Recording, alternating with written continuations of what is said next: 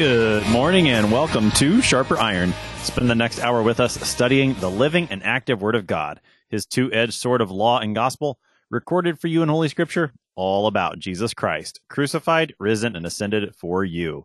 Thanks for tuning in this morning here on Worldwide KFUO. Christ for you, anytime, anywhere. I'm your host, Pastor Timothy Appel of Grace Lutheran Church in Smithville, Texas. Sharper Iron is underwritten by the Lutheran Church Extension Fund where your investments help support the work of the Lutheran Church Missouri Synod. Visit lcef.org for more information. On this Monday, February 14th, we are studying Luke chapter 9, verses 1 to 17. Jesus sends the 12 out to proclaim the kingdom of God, to cast out demons, and to heal. When they return, Jesus takes them to Bethsaida, where Jesus does one of his best known miracles from all four Gospels. To help us sharpen our faith in Christ as we study God's Word today, we have with us regular guest, Pastor Zelwyn Heidi. Pastor Heidi serves as pastor at St. Peter Lutheran Church in Hanover, North Dakota, and Zion Lutheran Church in New Salem, North Dakota. He is also one of the hosts of the podcast A Word Fitly Spoken. Pastor Heidi, welcome back to Sharp Iron. Glad to be on as always. Happy Valentine's Day, Pastor Heidi. Same to you. Thank you. Thank you. I'm not sure that our text today has anything to do with St. Valentine. Maybe maybe you can make that connection for us as we go. As we get That's started, gonna, though, go ahead. That's going to be a tough connection, but we'll see All right, what happens. Well, so. I, I have faith in your abilities, Pastor Heidi. so, Luke chapter 9, we're, we're starting that chapter today. What kind of context do we need to know from the preceding portions of Luke's gospel to help us into this chapter? Well, I mean, the previous sections of this have been focused on miracles and the miracles that Jesus is doing. I think one of the purposes of this is because it's looking forward to answering the question of who Jesus is, which is something that you'll see especially in the following section when we have the account of the transfiguration in Luke. So these miracles are focused on what Jesus, who Jesus is, what he's doing, what he has come to do. And we have a little bit of a I guess you could call it an interlude in our reading for today, talking about the sending of the 12 and the question of Herod and stuff like that. So, but we do get back to the miracles by the end of our reading for today. Right. And, and again, this is one of the most significant miracles of Jesus, one that's recorded by all four evangelists, which we'll talk more about when we get there. You, you mentioned that the identity of Jesus is coming into, in a greater question, into fuller focus. I mean, what, given what we've learned about Jesus so far, what what have we seen about his identity so far that's really going to again start to come to a climax really more in tomorrow's text? Well, I mean, he's he's doing so many things that no ordinary no ordinary man is going to be able to do. I mean, he's healing people with demons. He's healing the the woman and Jairus' daughter. I mean, he's doing all of these great miracles, and they're starting to ask the question, you know, who is this? In fact, Herod himself, who we'll get to, ask, you know, who is this that has been doing all these things? He thinks it's somebody else because he's not sure. But this this focus then on the identity of Jesus is going to be one of the, the key parts of of this part of the gospel, right? Mm. Right. And one of the things, too, that I, just as you're going through the context, the teaching of Jesus has also led to questions of his identity. In several situations where he's preaching in a synagogue, it is his preaching and his teaching there that has authority that catches people atten- keep people's attention even before he does the miracles, even before say he casts out a demon in the synagogue in Capernaum. The people are listening to him and they're recognizing there's something different about this guy. His teaching has an authority that they don't hear from their rabbis. And again, we're going to see that in today's text how the teaching and the miracles of Jesus really go hand in hand in this proclamation of the kingdom of God that that inbreaking inbreaking of God's reign among the people. So both of those things I think are going to come to into play in the text we've got for today. Any more introductory response to that? Any more introductory comments before we jump into this text? No, I think we can go ahead and just jump right in. All right. So we are in Luke chapter 9, beginning at verse 1. And he, Jesus, called the twelve together and gave them power and authority over all demons and to cure diseases. And he sent them out to proclaim the kingdom of God and to heal. And he said to them, Take nothing for your journey, no staff, nor bag, nor bread, nor money, and do not have two tunics. And whatever house you enter, stay there, and from there depart. And wherever they do not receive you, when you leave that town, shake off the dust from your feet as a testimony against them. And they departed and went through the villages, preaching the gospel and healing everywhere. And We'll pause there. It's the first six verses of our text today. Pastor Heidi, Jesus calls the 12 together. Remind us who who are these 12? Uh, you can name them all, I suppose, if you want. It's kind of like, but but who who are these 12? More what what is this group that he's calling together here? Well, he's of course calling who we call the 12 apostles. These are his I guess you could say his inner circle of disciples because he has many more disciples than the 12 that are following him and listening to him, but the 12 are the ones he's going to call for a very specific purpose. And at this point in the gospel, we're going to see a little bit of that purpose, but of course, uh, their ultimate purpose will be fulfilled when they go uh, to Jerusalem at Pentecost and are sent out as the 12 from there. So these are the his I guess you could say his I don't want to say most important disciples, but they are the ones that he has called for a very specific purpose, right? Right. And we did see that happen back in chapter 6, where he set these 12 aside. He called them, he named them, he, he called them the 12. Their names are, are given for us in Luke 6, verses 14 to 16. That's the 12 who come back into view here. And then, yeah, inner circle of disciples is maybe not a bad way to think about it because, as you said, especially in Luke's gospel, the term disciples is broader than the 12. So here we're very clearly talking about that smaller group, the 12. Jesus calls them together again, and I think this is the first time that he has called them together as a group since chapter 6. We saw Peter, James, and John in the previous text, they were the ones that got to witness the miracle of the raising of Jairus' daughter. Now all 12 are together. And what is what does Jesus give to them as he sends them out? I mean, what what's going on here? You said this is kind of a precursor to what's going to come later. What's happening here? Well, this is a you could almost I don't want you could almost call it a side mission or something. I of course that makes it that gives the wrong impression, but what, what is happening here is Jesus is sending them out to proclaim the kingdom of God. He is sending them out to preach. But this particular mission is only a temporary one. You know, he's going to send them out. They're going to come back later by the end of our reading, and that will be the end of this particular sending. So this is a a precursor to what is to come because we don't want to think of it as like Pentecost before Pentecost has even happened. Jesus is sending them out to proclaim the kingdom of God, to preach the gospel, to heal for a specific purpose, which we will see as as we go along, right? Right. So I mean, this isn't it's not Pentecost, but it maybe is a preview of what's going to happen in a greater sense. As you said, they're going to come back. Is it I mean, you know, Jesus has said elsewhere in the gospel that he has to go to other towns. I think that was at the end of his time in Capernaum at the end of Luke mm-hmm. 4 he says, I, have got to go to other towns. Is this kind of, I mean, Jesus almost sending them out to prepare his way, not, not exactly like John the Baptist, but in, in a sense, you know, he's, he knows the news needs to go out about him. And so he's, he's starting to let that happen here. Is that kind of what's going on? I think so. I think especially with the, the proclamation of the kingdom, as Luke set, uh, puts it in verse 2, uh, is a, a real emphasis on Jesus Jesus coming, you know, Jesus arriving kind of a thing, because the proclamation of the kingdom is that the king has come. You know, whereas with the, the later preaching of the apostles, especially after Pentecost, then the preaching becomes, you know, Jesus is risen, Jesus is alive, this sort of thing. So there's a, a slightly, there's a different color to this message. You know, this is to say the son of David is here, the, the promised king is here, so get ready kind of a thing. So I mean, that's I think that's really the the heart of the message that Jesus has sent them out to proclaim at this point. Right, and and this is toward the end of Jesus' Galilean ministry. He's uh, in just a, a few texts. He's going to make a pretty significant turn and set his face toward Jerusalem. And so as he as he's getting ready to do that, he's kind of wrapping things up here in Galilee in the, the northern part of Israel. He he's getting that news out that the king is here.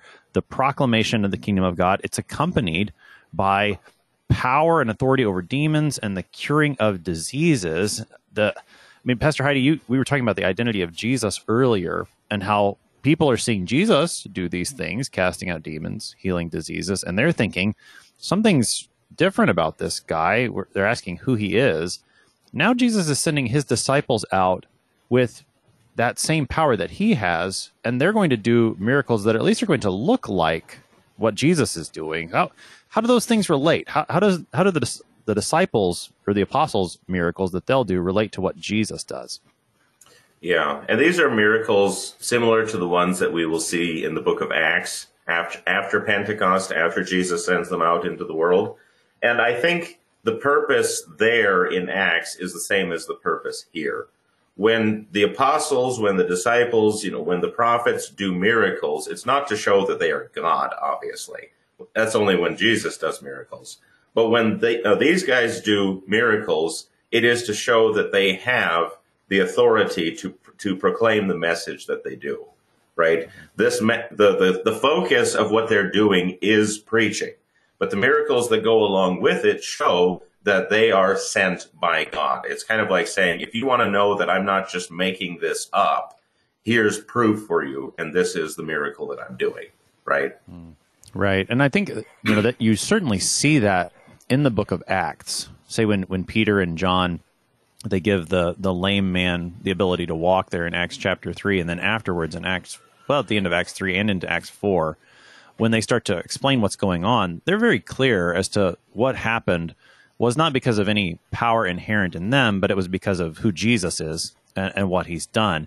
You know, here in, in the gospel, the identity of Jesus is the central question, as it is in Acts 2, but in, in, a different sense. And since Jesus is here in the flesh prior to his crucifixion, resurrection, and ascension, we don't get a lot of that that backstory, I guess, or we don't we don't get to hear the narrative. Okay, well, what happened when say James and John went out and did this? We we don't get to hear that, and I, that makes sense within the context of the gospel.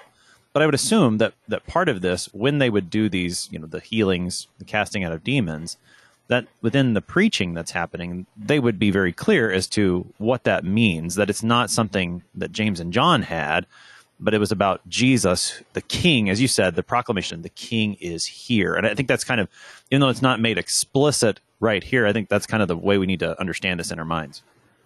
Right. Yeah, absolutely. And the, I would absolutely see, you know, the, what they're doing here as being a kind of preaching the message, telling them that the King is here. I'm sure that there would immediately be the question, well, how do we know that this is true? Mm-hmm. And that would be, be immediately followed by the miracle itself. So, I mean, mm-hmm. again, a confirmation of the message to show that this is in fact the truth and that they are not, you know, just claiming these things for themselves. And I think, I mean, we should also make the point too that it, the these miracles of healing and casting out demons are certainly confirmation that the message is true, but I think they they're even more than that. That they are a part of the kingdom of God coming. If, if the king has really come, then that means that his enemies are going to be defeated, and that would include the demons and sickness. And that's, I mean, so I think it's it's a confirmation, yes, but it's also a part of the kingdom coming. Which, when you look at the way Jesus has preached and healed, and they've gone together, I think it makes sense that you would see the same when his disciples or his apostles go out here in chapter nine. And, and that's fair. I guess the reason I emphasize the confirmation end of it is because miracles like this will eventually come to an end. Sure. I mean, this, of course, is, you know, Paul in Corinthians talking about all of these things coming to an end, but love going on. You know, the purpose of these miracles uh, has a very limited, very focused kind of thing within the, the beginning of the church that it de- eventually does end. But yeah, I mean, it is part of the message that Jesus is victorious also over these things. And so we would see that in his body, which is, of course, the church.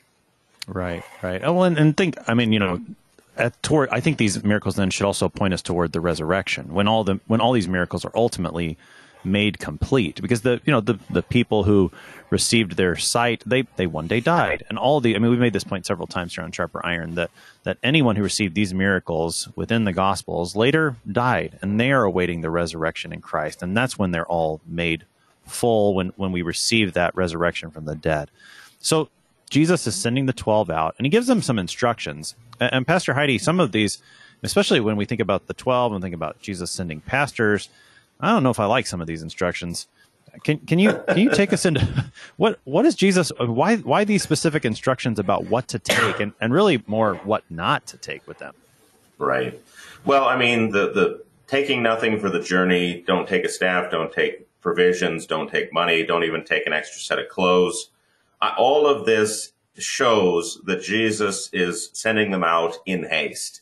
This is a get going, get out there, get the message going. Don't plan for it, just go.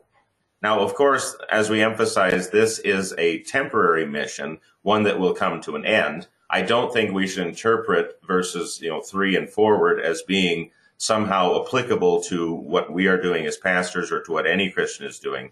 This is really just what Jesus is telling them is to get out there, get the message going now because there's no time to wait. This is a, an, there's an urgency to this that I think has to be emphasized as we look at this passage.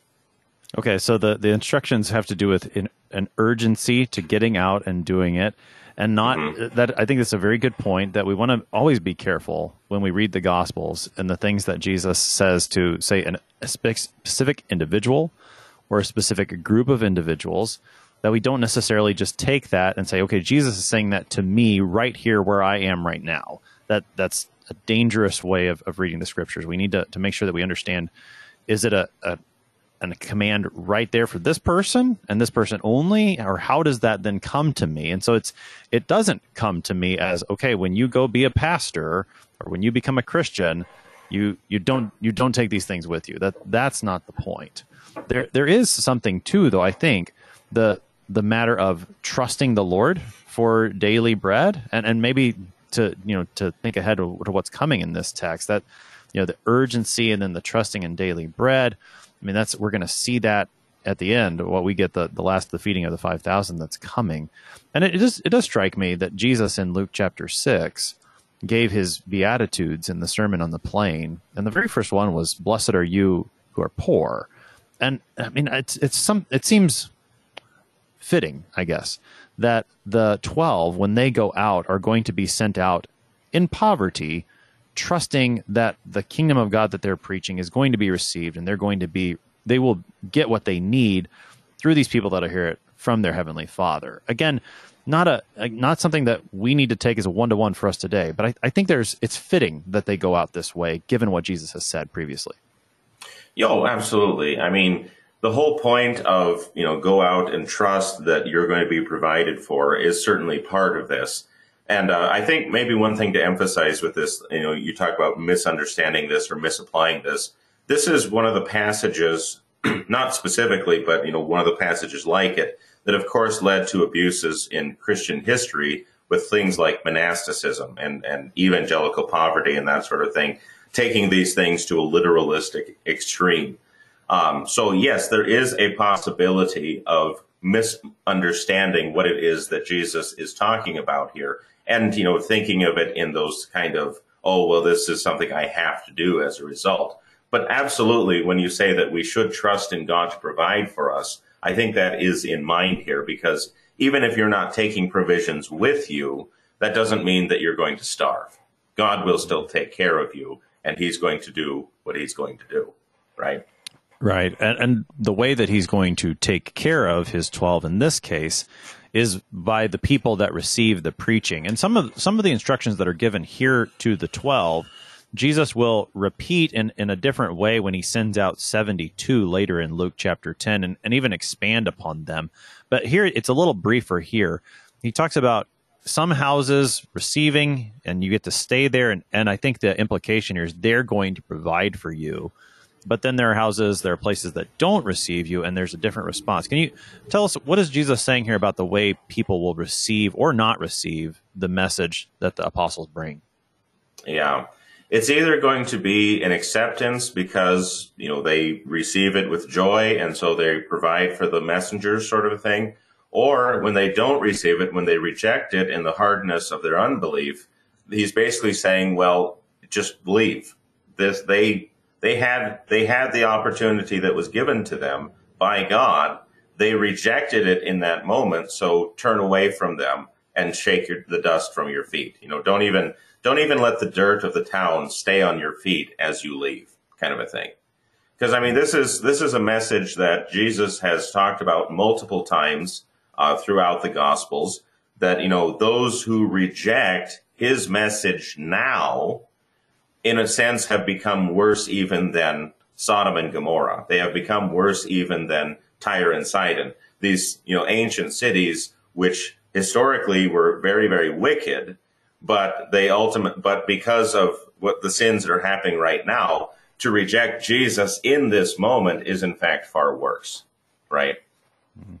Yeah, and I think I mean so the the shaking off of the dust is probably the I mean it's a sign of judgment. Jesus as a testimony against them that listen, mm-hmm. you you heard the proclamation of the kingdom.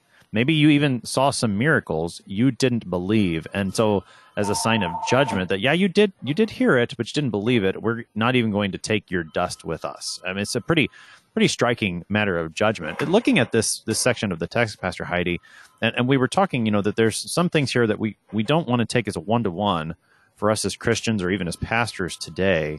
But what what is here? I mean, it seems a very specific text at a given time and place. But what what is here? How do we take what Jesus does with the twelve here and make use of it in our lives as, as pastors, as Christians within the church today? Yeah, I mean, one of the, the things you could say right away with it, of course, is that we see an image of what it means to proclaim the gospel. I mean, yes, like I said, this is not Pentecost. This is something that is a little bit different. It is, is, is certainly a temporary thing, but it is a picture of what it means to go out to preach the kingdom of God. You know, to go out, to trust in God, to proclaim the message, and to be very, very forward about proclaiming that message. One of the things I would also emphasize with this is the urgency of the gospel. We need to always have that in mind as we proclaim it, because the gospel is not just a, oh, well, here it is, you know, do with it as you will kind of a thing. This is a life and death message. And to reject the gospel in this moment, I mean, when it comes to you or when you're proclaiming it, you know, the, have the people that you're, that are, you're proclaiming it to reject it, how do we know that there's going to be another opportunity? You know, now is the day of salvation. Now is the favorable time. So it is this this urgency that sometimes I think that we lose because we live in a very uh, comfortable situation today, right? Yeah, the the urgency here is is very, as you said, with Jesus' instructions. Just get going. Don't worry about your provisions; they'll be provided as you go. Get going. Then the message is urgent. There's not a, and I think it's important we say this too. Is there's not a panic to this. You know, it's it's not like, oh no, what's going to happen? What do we do? What do we do? No, but there is an urgency to it that it, it does need to be proclaimed because the king is here, and what better news could there be? And so, yeah, the, the urgency, and then the I think in going along with that, the trust in God as we go about proclaiming that good news. That even when it is rejected, there will be people who do receive it. Think think back to the the parable of the sower that Jesus told at the beginning of of Luke eight. That you know there is going to be rejection. There are going to be people that people believe. That's the way things are. So go proclaim it now because it is urgent and trust in your Father to do the work that He intends with His Word. I mean, I think all of those are, are very important applications of, of this text for us as Christians today. We do have more text to look at here in Luke chapter 9, but we are going to do that on the other side of the break. You're listening to Sharper Iron here on KFUO. We're studying the first part of Luke chapter 9 with Pastor Zelwyn Heidi. We'll be right back. Please stick around.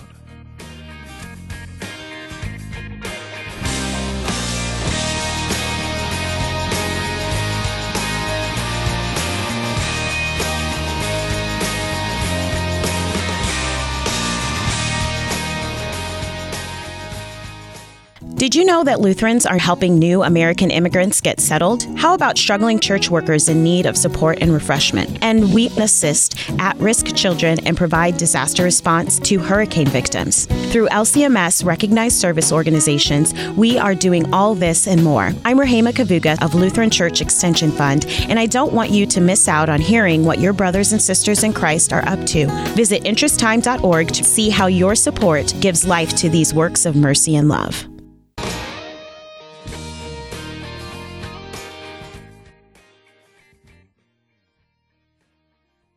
1 to 17 with Pastor Zelwyn Heidi. He is pastor at St. Peter Lutheran Church in Hanover, North Dakota, and Zion Lutheran Church in New Salem, North Dakota. He's also one of the hosts of the podcast, A Word Fitly Spoken. Pastor Heidi, prior to the break, we looked at the first six verses where Jesus sends his 12 out to preach, to heal, to cast out demons. they depart in verse 6. They do what he said. They preach the gospel. They heal everywhere. We're going to hear more about them in verse 10, but there's a bit of an interlude in the text what Jesus does by sending out his 12. And I think even what he's been doing before that has caused a bit of a stir. And here's where the question of Jesus' identity really starts to take center stage. So we pick up in Luke 9, verse 7. Now Herod the Tetrarch heard about all that was happening, and he was perplexed, because it was said by some that John had been raised from the dead, by some that Elijah had appeared, and by others that one of the prophets of old had risen. Herod said, John I beheaded, but who is this about whom I hear such things? And he sought to see him.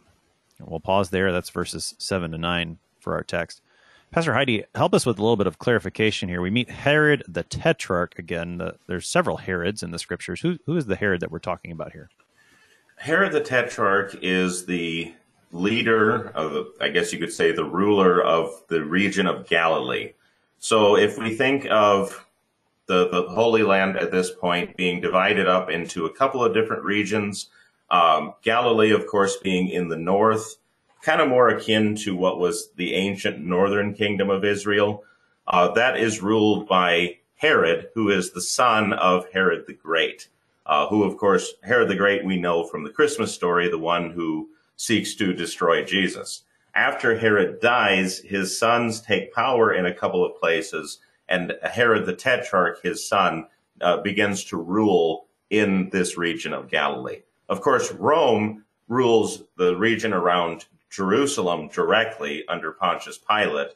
And so that's kind of the, the politics of the area. But Herod is the, the ruler of the northern part of the region, of the region of Galilee. So that's who he is.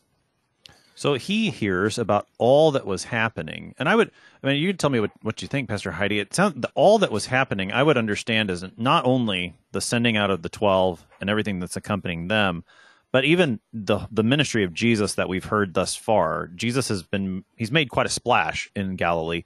It makes sense that he and everything that he's been doing would get back to, to Herod, the, the ruler of that region. So, I, I mean, I think that all that was happening is probably not just the immediate six verses, but a lot of what we've been reading in Luke thus far.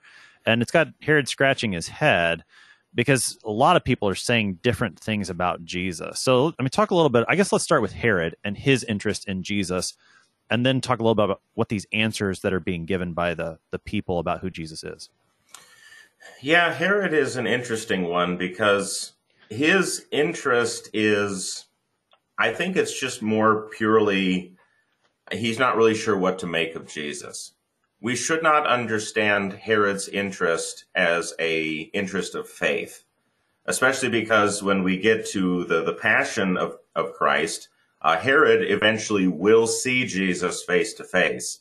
And he wants him to do some miracle for him. But when Jesus refuses to do that miracle, Herod finally rejects him and turns away from him. So I think his interest is this guy is doing these amazing things and he wants to see them for himself. But because of his actions, because of what else we know about him, uh, we should not understand that as the interest of faith. Especially because it says in, in verse 9, he says, John I beheaded, which is a reference to his uh, murder of John the Baptist over the issue of uh, Herodias, his brother's wife, who he had illegally and immorally taken for himself. So, I, again, he's really just interested in Jesus because he wants to see a show. I think. No, I, I, think you're. I think you're right, and particularly as you said, Luke is the one who does record for us later about Herod's interest during Jesus' passion, and he's just looking for a sign from Jesus. And and once he doesn't get that sign, he has no no interest in him at all.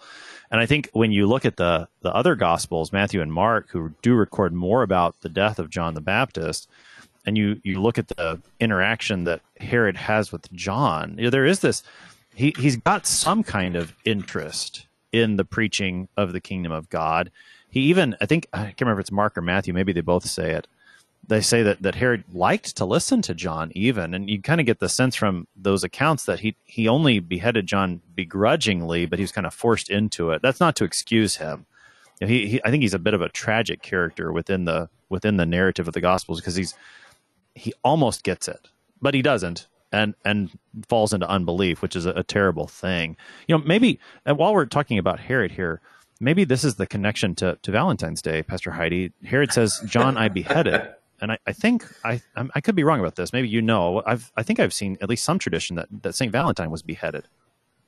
Right. Wow. This is this is this is really getting out there, but um, yeah. The, Sorry. The, the legend, the story of Saint Valentine was that when he was brought before the Roman emperor, uh, he proclaimed the gospel to the emperor, and as a result, uh, was beheaded for his witness. I mean, that's the that's the story of Valentine. So yeah, I guess there is a a very a very small connection to the the events of today, right? There, there you go. See, I, I knew I knew you could do it, Pastor Heidi. I knew you would be the guy to connect this to Saint Valentine. It is uh, just uh, briefly. I don't want to dwell on this too much because I'm not sure that I can I can answer this question.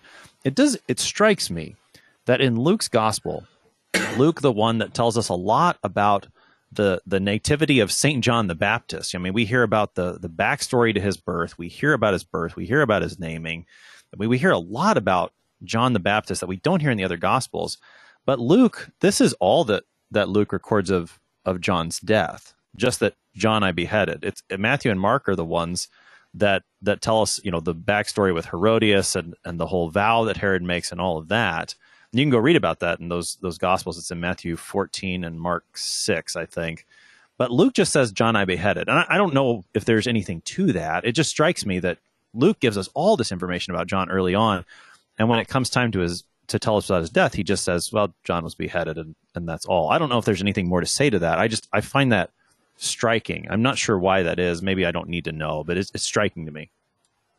Yeah, that might be, as I like to call sometimes in my Bible study, a God question. Um, sure. The, the, the yeah. kind of question that we just aren't going to have an answer for. Uh, but I mean, you could you could see it perhaps as emphasizing uh, Herod rather than John the Baptist in this exchange because Luke is going to continue talking about Herod. Like you said, we will see him in the gospel account. We also meet Herod's end in the book of Acts. This is something right. I did want to point out too. Uh, in Acts chapter 12, when Herod basically is acclaimed as a god by some people and he lets it happen, he likes to hear it. And God strikes him down and he dies as a result. So I mean, it, it really does emphasize the the character of of Herod through all of this, and maybe maybe that's Luke's point is that he wants to talk more about Herod than he does about John in mm-hmm. this case. Sure. Yeah. Yeah. Again, I something that I find uh, striking, and again, probably not something that we're ever going to answer, but that's a, that's a good point that he Luke does tell us a lot about Herod that's still going to come. Now, what's going on then? Herod's got this interest in Jesus and he's he's hearing some of these things about Jesus. And again, this is really going to come into the center and into the focus after our text for today, where Jesus is going to bring this question to his disciples. But just briefly here, talk about some of the answers that are being given to Herod when he's wondering who this Jesus guy is. He's being told John's been raised, Elijah's appeared, and maybe it's a, another one of the prophets of old. What's going on in these answers that, that are being given about what might be happening with Jesus? Well, and and like you said, this is something that really gets answered more fully in the following segment, something you're probably going to cover tomorrow. But the, the the answers that these people are giving show that they recognize that Jesus is something extraordinary. They recognize that he is something more than just an ordinary man, and he's certainly not just some kind of impostor because he is doing things that they wouldn't expect people to be able to do. And so the answers they come up with are interesting, but they're ultimately deficient. They're not, they're showing that they don't really fully understand what's happening and they don't really fully understand who Jesus is, which of course, as he will say to Peter you know, tomorrow when you get to that passage, is something that only comes from revelation. It comes from above. This has been revealed to you by the Father. They don't have that revelation. And as a result, they're coming up with any answer that they can. Uh, John being raised from the dead, you know, maybe he is this great prophet that they recognized in John, but he's come back. Uh, Elijah, of course, is a reference to Malachi, the prophecy of Malachi, you know, that he will send uh, Elijah the prophet before the great and awesome day of the Lord comes. That's, that's where that idea comes from. And then others just say, well, maybe he's just one of the great prophets of old because he's doing things that many of the prophets of old also did, but in a much greater way, of course. So again, these things are show that they don't really understand who Jesus is, and so they're just trying to find any answer that they can. Right. Yeah. I mean, like, interesting but deficient. I think is a good way of describing it. They're on the right track I mean, to to recognize that Jesus is some sort of a prophet, which I think when they identify him with John, Elijah, that's part of what's going on. They recognize that you know here's here's someone who's preaching the word of God. They're they're on the right track, but they're not there yet. They don't have the fullness of that answer. That answer still has to be revealed to them. As as you said, this is an answer that can only be given when the Father reveals it to us. And that's what Jesus is going to keep doing. And, and, so we come then to the next part of the text, which I think is a part of this revelation of who Jesus is, seeing these incomplete, insufficient answers.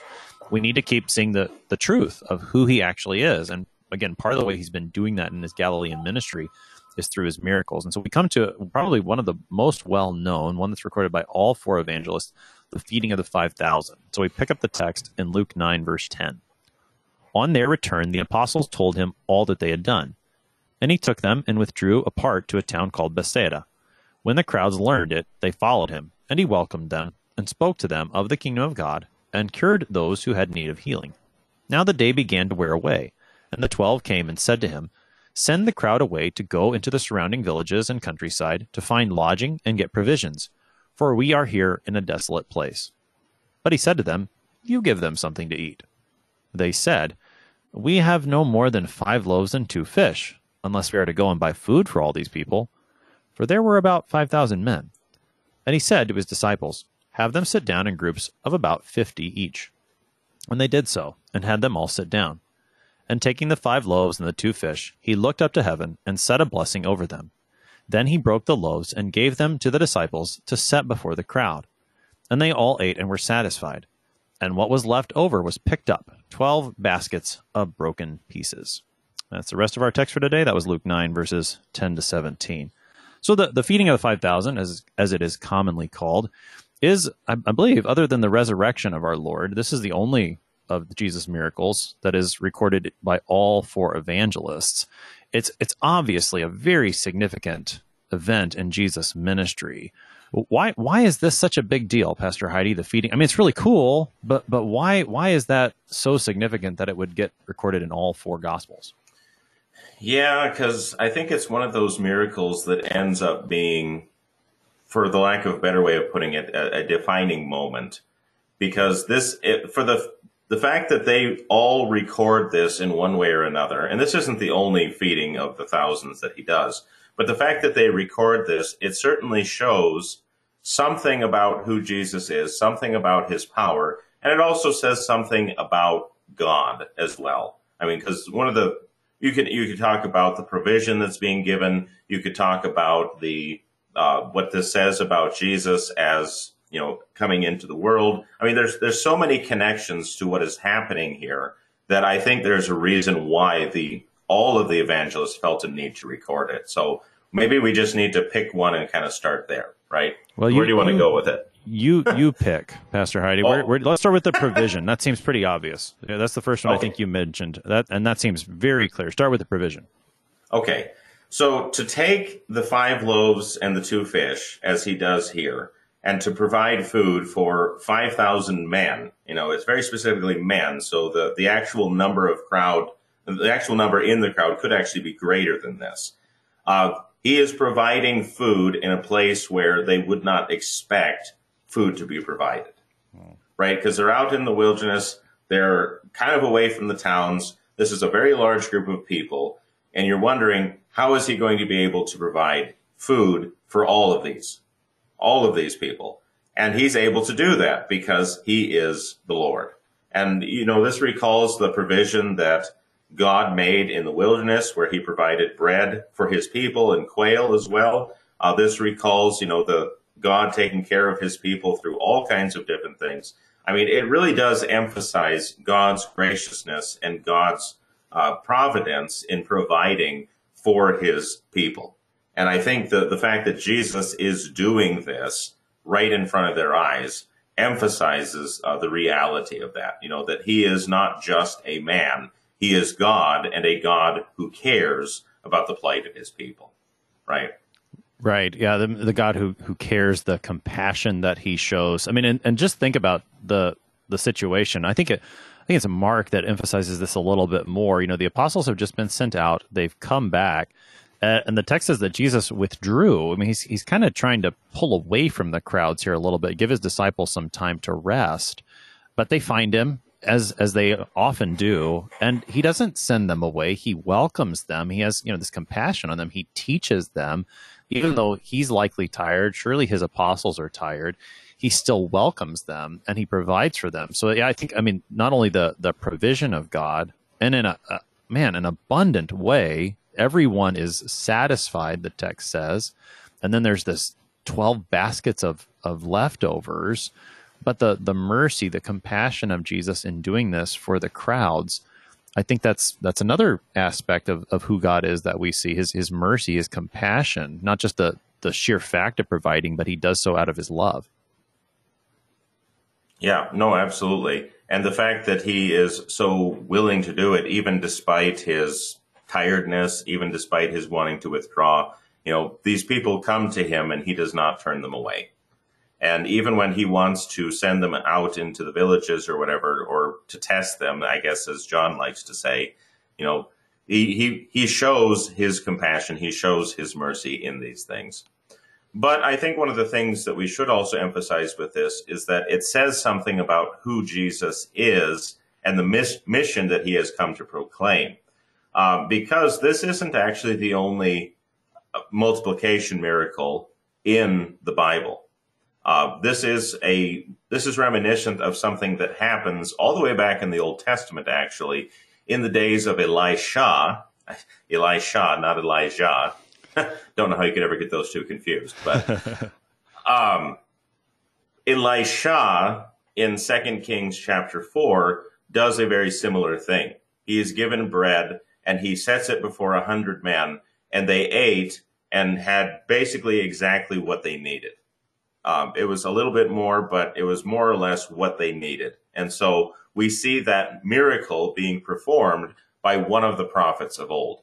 For Jesus to perform this miracle as well, perform it in a far greater way, and to have so much left over shows that he is not only, you know, a, a prophet, you know, he is not only the one who is coming after Elijah, the greater Elisha, but he's actually far greater than any of those prophets ever were. So this is something that shows the, the mission that Jesus has come to proclaim, the mission that he has been sent on, and it also shows how he far exceeds all of those who have come before him. Right. So there's a connection to what we were just talking about in the answers that Herod was getting in verse 8 of this chapter. You know, he's he's talking about John, Elijah, one of the other prophets. The very next thing that that happens is that Jesus does this miracle that connects to Elisha, and again, that's I mean that's significant because Elisha is the one who gets the double portion of Elijah's spirit. Uh, you know, that's in I think First Kings or Second Kings. And, I mean, so Kings, you, Second Kings. Okay, thank you. So, yeah, I mean, so he gets the double portion, and then you mean wow, you think about how how John is the Elijah who was to come, and here's Jesus following him as someone who's, I mean, it, again, even greater. Uh, I think this this miracle, coupled with those answers that Herod was getting in the previous text, and then those answers that are going to be repeated in the text we look at tomorrow, right here in the middle. Here's here's the answer okay, yeah, you, you think Jesus is a prophet, you're, you're on the right track, but you need to see something more. And, and as evidence of that, here's something that Elisha did. And that was really amazing what he did. But now Jesus is really upping the ante here and just taking it even farther, not just feeding what they need, but providing all the leftovers. And then, I mean, the tons more people that we're talking about. So, yeah, Jesus within this miracle and knowing that Old Testament background is showing who he is clearly to these these people who are asking the questions, and that's going to be made more certain in the text we're going to look at tomorrow. What what else is here? That's that's good, Pastor Heidi. So we've got the provision of God, the identity of Jesus. What what else can we make connections with with the feeding of the five thousand? Well, I mean, we could look at any number of any number of the miracles that Jesus is doing.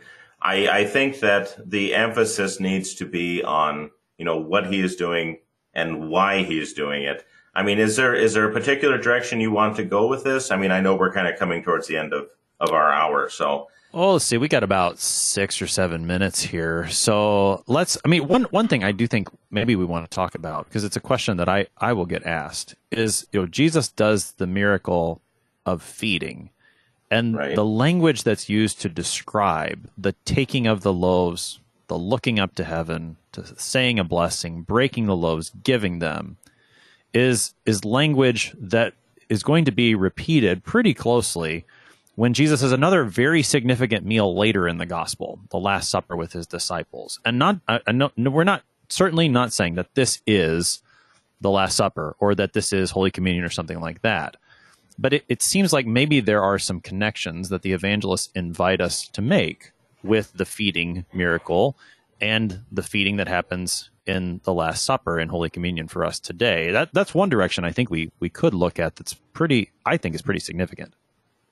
Sure. I guess as you uh, kind of put the disclaimer on there already, I always get a little hesitant with this kind of discussion because I think you can sometimes get carried away with uh, what sounds similar, but ultimately is got some pretty important differences that we can't overlook. You know, if we want to say that this is Holy Communion, for example, what do you do with the fish? I mean, it- it's it's. I mean, and, and I understand what you're saying. There is a verbal connection to what's going on, and I think we can see some of these ideas at work in both cases. You know that God, uh, that Jesus is blessing these things, that He is providing them as a way of taking care of us, that He is multiplying uh, His body and blood in that sense.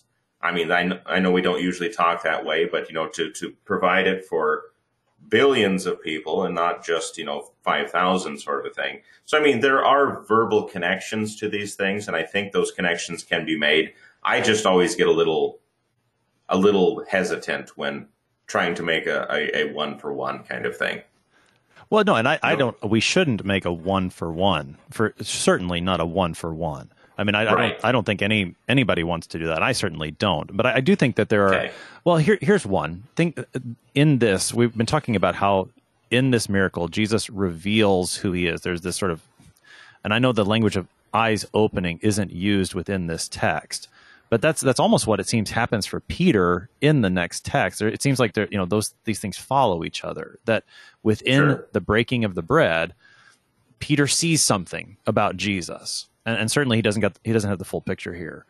And and then thinking forward in Luke's gospel, there's the road to Emmaus, where in the breaking of the bread, that's when those two disciples, their eyes are, are suddenly opened. And again, I mean, and, and I know, you know, what's happening in Emmaus, I'm not necessarily saying that that's Holy Communion, but there, I, there's just these, these connections, not one to one, but I think these, these connections that, that invite us to at least think about what Holy Communion does do for us, such that, you know, in Holy Communion, Jesus is providing food that satisfies and satisfies in an even better way than what is recorded here in Luke chapter 9. And in Holy Communion, Jesus does open our eyes to, to who he is, that we get to, you know, we see his forgiveness and receive that forgiveness in, in the most individual way and, and yet together as, as a church. I mean, those are, that's kind of, kind of what I, what I'm talking about, not a one to one, but Sure. seeing some of the things that Jesus reveals about himself and then how he brings that to us in a, a meal setting that's not the same, but but still does come to us in that that meal of Holy Communion. And I think that's fair. I think you can certainly do those kinds of connections because they certainly teach us something about what is happening in communion and uh, what it what God is doing for us in that moment. I guess the reason, like I said, I've I've heard much more direct things before, like personally, and I it, it always made me uncomfortable. So maybe I'm just overreacting, but you, you, you know how it goes. That's right. Sure. I mean, we we, we want to be careful, right? We want to listen to the text and and read the text, believe what the text says, and not go beyond the text, no doubt. And and certainly we we should be careful not to equate the two and make some assumptions or incorrect conclusions about the sacrament based on what Luke 9 says. We want to draw, draw our teaching concerning the supper from those texts that are most clearly about the supper. And then I, I think a text like this can help uh, illuminate some of those things and, and we can draw some parallels very carefully, of course. So, so thank you, Pastor Heidi, for indulging that and, and for, you know, sharpening my iron on that, on that matter. So Absolutely. Pastor Heidi, we, we got about two minutes here on the morning before the before the music gets started. Again, this very significant miracle, the disciples getting sent out. Help us to, to wrap things up and, and give us. I mean, what's what's the good news? This is a really cool thing that Jesus does. Wow. I mean, who wouldn't love to watch this, and certainly wouldn't love to be fed by this. But but what do we do with it? I mean, what's the lasting good news from Luke chapter nine? Well, the lasting good news, as we will see going into the whole the rest of the, the gospel of luke is that this is not just a man this is not just a prophet this is god himself. That god has come down in his son jesus christ that he is the one who is doing all of these things to tr- truly show who he is. And so we can look at miracles like the feeding of the 5000 we can look at all of these things and see in it our savior because he is the one who has come among us in order to take care of us, in order to provide for us, but also to give us the very greatest thing of all, which is himself. That he will go to the cross, that he will die for us, and he and that death is not just an ordinary death, but is in fact God dying for our sins that we may be forgiven. So yeah, the, the, the focus on the identity of Christ is good news for us because it shows that this man is our Savior and our Lord. Pastor Zelwyn Heidi is pastor at St. Peter Lutheran Church in Hanover, North Dakota, and Zion Lutheran Church in New Salem, North Dakota. He is also one of the hosts of the podcast, A Word Fitly Spoken, helping us today with Luke 9, verses 1 to 17. Pastor Heidi, happy Valentine's Day. Thanks for being our guest. Thank you.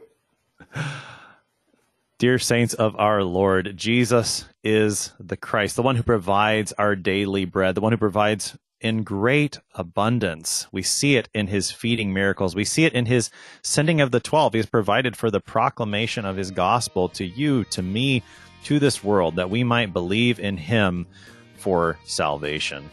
I am your host here on Sharper Iron, Pastor Timothy Appel of Grace Lutheran Church in Smithville, Texas. If you have any questions about Luke chapter 9 or any of the gospel according to St. Luke, please send an email to kfuo at kfuo.org or use the open mic feature on the app to send a message to us. We always love to hear from you. Thanks for spending the morning with us. Talk to you again tomorrow.